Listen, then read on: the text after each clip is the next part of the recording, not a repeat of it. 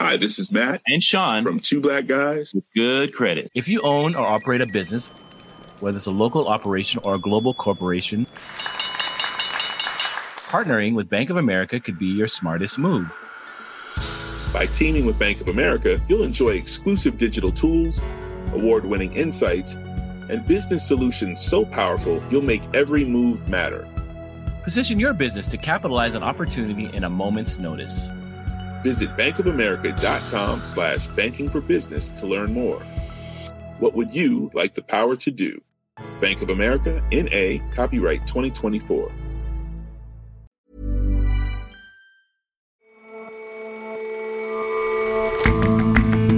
Hello and welcome to The Intelligence on Economist Radio. I'm your host, Jason Palmer. Every weekday, we provide a fresh perspective on the events shaping your world. Nearly half the world's coral reefs lie in Southeast Asia, and they face a barrage of threats warmer, more acidic waters, overfishing, pollution, and it's not just divers who will notice. Corals affect the livelihoods of 130 million people in the region. And what does Genghis Khan have to do with business culture? A new book would like to paint him and other macho conquering types as model managers of people but would you really want one as your boss?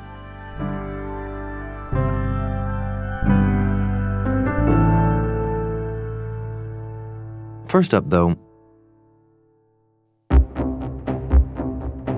the internet era has produced some truly enormous business success stories. Amazon, Apple, Facebook, Google's parent company Alphabet, these companies have market values in the hundreds of billions of dollars and their apps and products reach billions of people. But some argue that big tech has in fact become too big. First off, these firms often crowd out competition, like when Facebook hoovered up the messaging platform WhatsApp and the picture sharing app Instagram. That's the kind of practice that Democratic contender Elizabeth Warren rails against. We all use them, but in their rise to power, they bulldozed competition, used our private information for profit, and tilted the playing field against everyone else. Mrs. Warren thinks that big tech firms have simply become too powerful, both economically and politically. She wants to cut them down to size. It's time to break up these big companies so they don't have so much power over everyone else. She wants to do two things. Uh, one, she wants to uh, unwind uh, certain mergers uh, these big tech companies have done in recent years. Ludwig Siegele is our US technology editor. And the other thing she wants to do is she wants to not allow companies like Amazon, which operate a marketplace, to also offer wares on that marketplace, uh, which would allow for more competition in her argument. I mean, why does she want to go about it that way? If these firms have too much political power, power over democracy, why does breaking them up attend to all of that? Simply because you'd have uh, more of them and they would compete with each other. Uh, so, so politicians would not have to deal, let's say, with one Facebook or one Amazon. What I also would say is, in principle, there's two ways you can go about this. If you think companies are too powerful, you can try to break them up in smaller companies, cutting them down in size, creating more competition.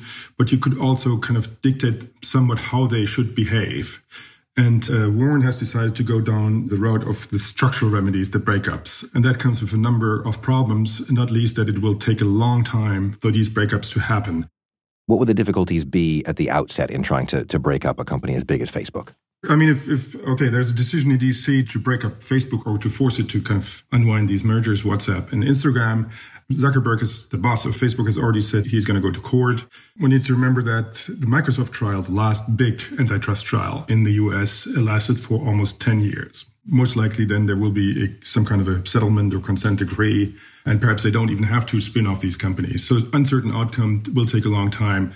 And in this fast moving industry, that's not a good thing. The whole thing may be obsolete by the time it's decided if if these companies get as big as they do in part because they want to sort of streamline operations and combine data sets and so on if you want to break whatsapp and instagram off of facebook where does one stop and the other start that's a very good question so, so uh, originally of course these were three different companies and they have somewhat been kind of worked together, integrated, uh, intermingled. So Instagram uses the same ad platform as Facebook. WhatsApp is still a bit separate, but what Facebook is working on right now is to kind of integrate the entire kind of the backend, the databases, the list of members in the background so that if you, for example, on WhatsApp, you can send a message to Facebook to your friend on Facebook. Now, critics say Facebook does this in order to make it more difficult to be broken up. Because then if you have one big database, Facebook can say, actually, we are one company. Why do you want to break us up? I mean, these different services are just kind of applications on our database. So we shouldn't be broken up. Um, Zuckerberg says uh, we do this to make life easier for users. So it's, it, it's a good service so that I can send my messages from WhatsApp to my friends on, on Facebook. And and what about the degree to which, even if these things could be pulled off, uh, it would change the ultimate situation? I know when we've talked about this before, you said breaking up Facebook would only result in a whole bunch of Facebooklets. If you just break up these companies, what is likely to happen is that one of them, of these Facebooklets, becomes dominant again. That's called in the industry, or some call it the starfish problem. So starfish, even if you cut them in half or in several parts, these parts then quickly become starfish again. And so the same thing could happen with these companies. And that's because the economics of the industry makes that size beget size. So if you're big, you become bigger. And at some point, you dominate the industry. So if you break up companies, what you also have to do is create a set of rules that breaks those economic forces, which are called network effects. For example, by requiring data sharing, by requiring interoperability, that means that one, for example, instant messaging service can communicate with another. So that WhatsApp would have to be required to receive messages from Telegram or whatever messaging service. Well, which might go by another name of heavy regulation. I mean, this sounds like a much more heavy-handed approach than we have seen in other industries, at least in recent decades. Why? Why? Why is that? Why is this this focus so strongly on big tech in that regard? It's a quite natural evolution of industries that come up and become important. And that has happened with railways, that has happened with telecoms and other industries. And so it's, it's, I think it's quite normal that this would happen with a technology like social media, for instance, that is in a way even more important than the other industries I've mentioned. We now live on, on, on social media. So it's quite normal that society would try to design rules to rein in or, or control a technology. Well, taking such an aggressive stance against the, these tech companies, I mean, kind of goes against this this sense of it is these big companies that have been massive revenue generators, innovators, uh, you know, uh, pumpers of, of the economy now for over the past couple of decades. Do you do you think that a, a strong, heavy-handed regulatory push of this sort kind of interrupts that cycle of, of innovation and growth? That is certainly one argument. Certainly, has happened that regulation has kind of stymied uh, innovation. But I mean, you could also argue that antitrust. I mean, if in, in regulations, a lot of things, but antitrust that that breakups or, or some antitrust settlements have actually created more innovation. Just think about what happened to AT and T in the 50s, and they had to sign a consent decree which forced them to open up their intellectual property to give away basically their patents or license them pretty cheaply to other companies, and that then created a semiconductor industry and created innovation and then kind of uh, created a whole new industry. And you could say the same thing about the Microsoft case is that if we have something like Google today, that has been helped by the fact that the trustbusters went after Microsoft and forced it to be less aggressive and allow them for browser choice or, or to make its operating systems interoperable with others. So, I mean, what's what's your overall view here? You you, you make an argument that sounds as if that it could, in fact, be good for uh, innovation. Uh, certainly, the likes of Mrs. Warren uh, reckon it would be better for democracy and and competition. Is is this a good idea for? Well, I mean, by this stage, the whole of the planet.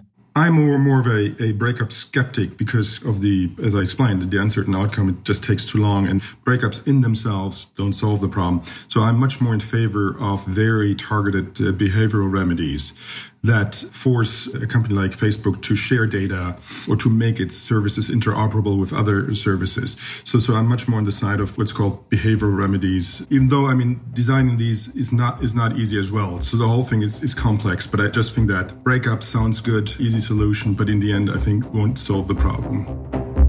Ludwig, thank you very much for joining us. Thanks, Jason.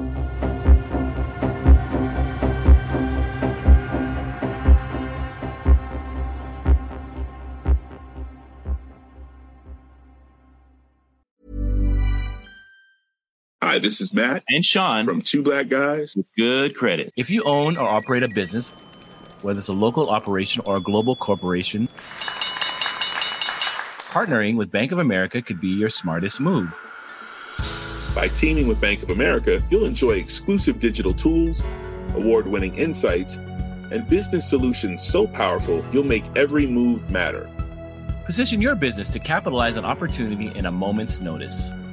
Visit bankofamerica.com slash banking for business to learn more. What would you like the power to do? Bank of America, NA, copyright 2024.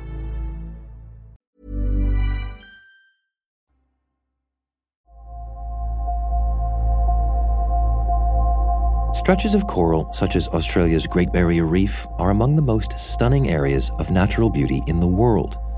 Made up of thousands of individual animals called polyps, they play a key part in supporting marine life. But corals and the bright bursts of color they bring to divers' holidays are facing a myriad of threats. So, the outlook for corals around the world over the next few decades is dire. Miranda Johnson is The Economist's Southeast Asia correspondent. More than half the world's reefs actually lie in waters around Asia, and they support myriad marine species, huge amount of fish, and pollution, overfishing, and climate change will affect them.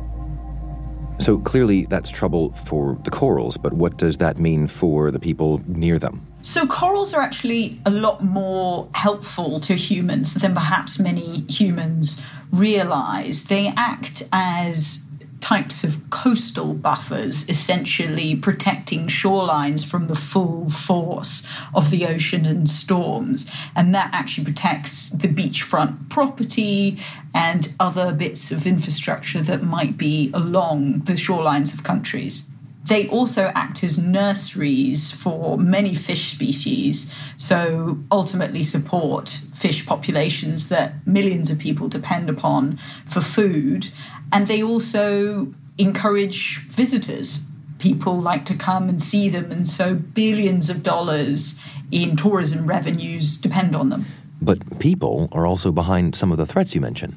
Yes. So humans are affecting corals in two sorts of ways, really. Uh, there are short term threats to them and long term threats. And the short term ones include things you know like overfishing pollution from sewage from farms. The longer term effects uh, relate to rising concentrations of carbon dioxide in the atmosphere and a rise in global temperatures of 1.5 Celsius relative to pre industrial times could cause coral reefs to decline by 70 to 90%, is the latest thinking. And given that the world is already about one degree Celsius warmer uh, than in the 19th century, things are looking pretty bad for reefs. So, so why is it that the corals are so sensitive in particular to temperature? To understand that, we need to understand just a little bit about how corals work. They are tiny animals that maintain a symbiotic relationship with algae which live in their tissue, and it's actually the algae which gives corals their color. And the relationship is very delicate, it's very sensitive to temperature. And if temperatures get too warm in the water around coral for a sustained period of time, they actually eject the algae. Uh, and this phenomenon is known as bleaching. You get left with white, kind of ghostly looking reefs. And we've been seeing more global bleaching events occurring much more frequently than they did even four decades ago. And the most recent bleaching event, which was between 2014 and 2017, may have affected more than 70% of the world's coral reefs. So, warming is very bad. And also, uh, the changing chemistry of the ocean, where we're seeing it becoming more acidic, it makes it more difficult for them to form their skeletons. So, what's to be done then? What, what kind of top down approaches can, can help with this? So, in the short term, there seem to be low hanging fruit that uh, policymakers and others could reach for. It's important to try and control the local threats to reefs as quickly as possible. So, impose tougher codes on construction where we see sediment from building sites end up in the water, or um, helping to build proper sewage facilities so that we don't get runoff into waters, things like that. Another solution to addressing a short term threat overfishing is to establish marine protected areas and specifically ones with no take zones to better control who is fishing, where, and, and when. I mean, those sound like good uh, local remedies, but some of the threats that you mention are, are global. They stretch beyond a marine protected area, beyond a single country's waters. The broader larger threats that reefs face are harder to address different species of corals grow in different ways in different places. They are affected by the local conditions. And so the hope is that scientists can increasingly research why certain species of corals do better in, for example, slightly warmer and saltier waters. Once we have a better understanding of why that is, there's better hope for transplanting corals that are perhaps a bit tougher into areas where reefs have already been badly damaged by warmer water. There is also genetic work that's being looked into, and even more broadly, initiatives to try and cool reefs through marine cloud brightening and other kind of larger interventions. It sounds as if the challenge is big, but there are quite a few things that, that can be done. What, what's your view in terms of the, the hope in the long run for corals? So I think the hope for corals lies in their biodiversity, and they are certainly resilient. Recently, to report on the plight of reefs in Asia, I went to the Philippines visiting reefs that had been badly damaged by a bleaching event almost a decade ago. And in some areas of the reef that I returned to, you could spot small signs of the damage, a sort of white piece of coral here. But overall, I was much more impressed with the beautiful branching coral arms of blue. I saw small sharks. I saw huge pink and green plating corals. So they do have resilience and they do have the capacity to come back. The question now for scientists and for anyone really who enjoys the natural environment is whether corals can survive the unusual concoction of threats that they face now from humans. Thanks very much for joining us, Miranda. Thanks, Jason.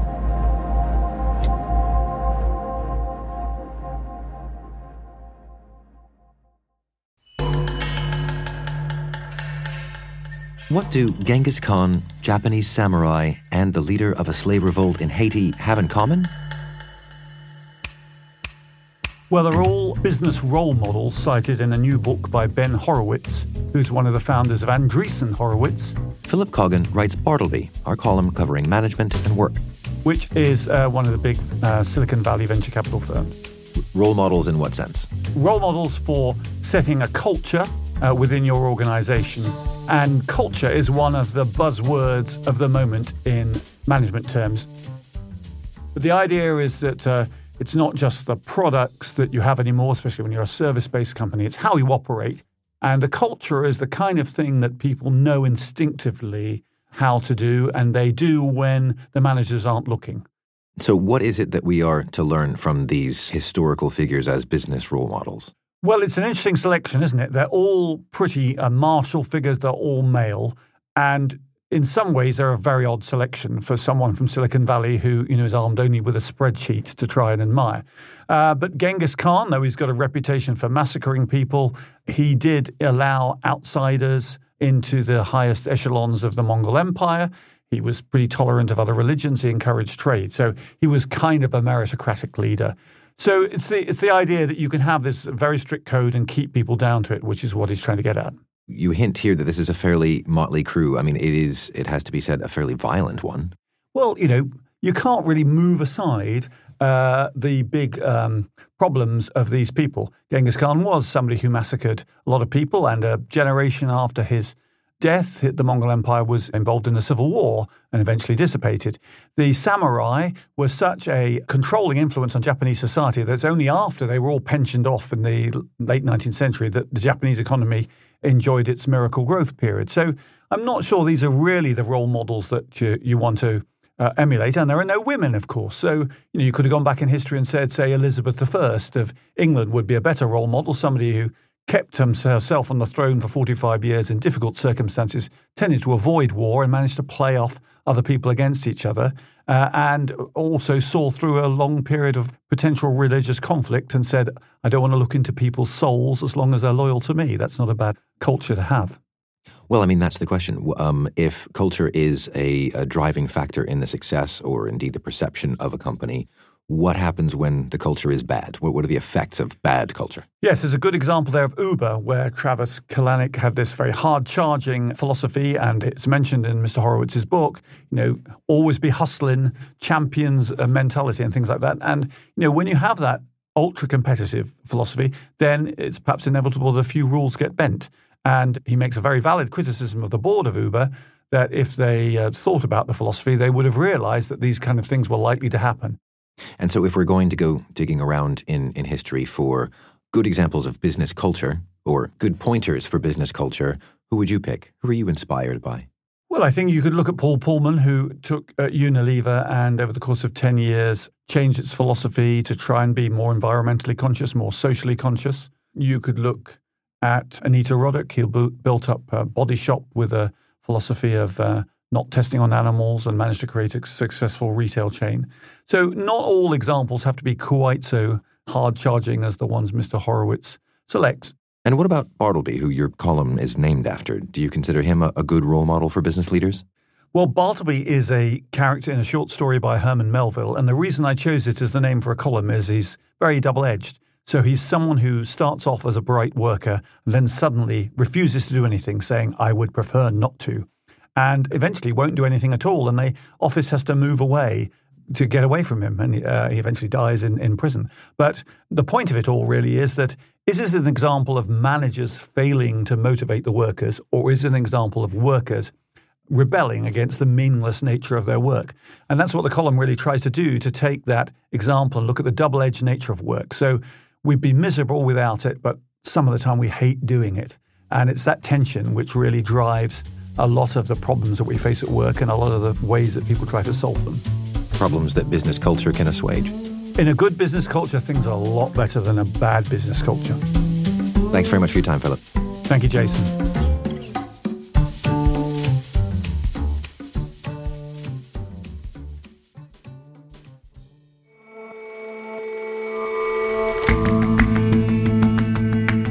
That's all for this episode of The Intelligence. If you like us, give us a rating on Apple Podcasts. And you can subscribe to The Economist at economist.com slash radio offer.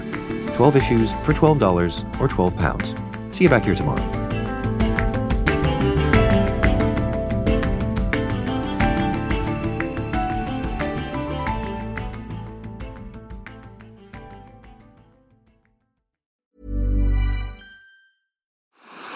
What's next in innovation? That's not the right question. It's where. Puerto Rico is more than just a tropical paradise, it's an innovations paradise where startups and global players coexist in a vast and vibrant ecosystem where talent runs deep, highly skilled, and bilingual. Plus, Puerto Rico has the most competitive tax incentives in the U.S. If you believe your business can go anywhere, this is the place to bring it. Find out more at investpr.org/economist.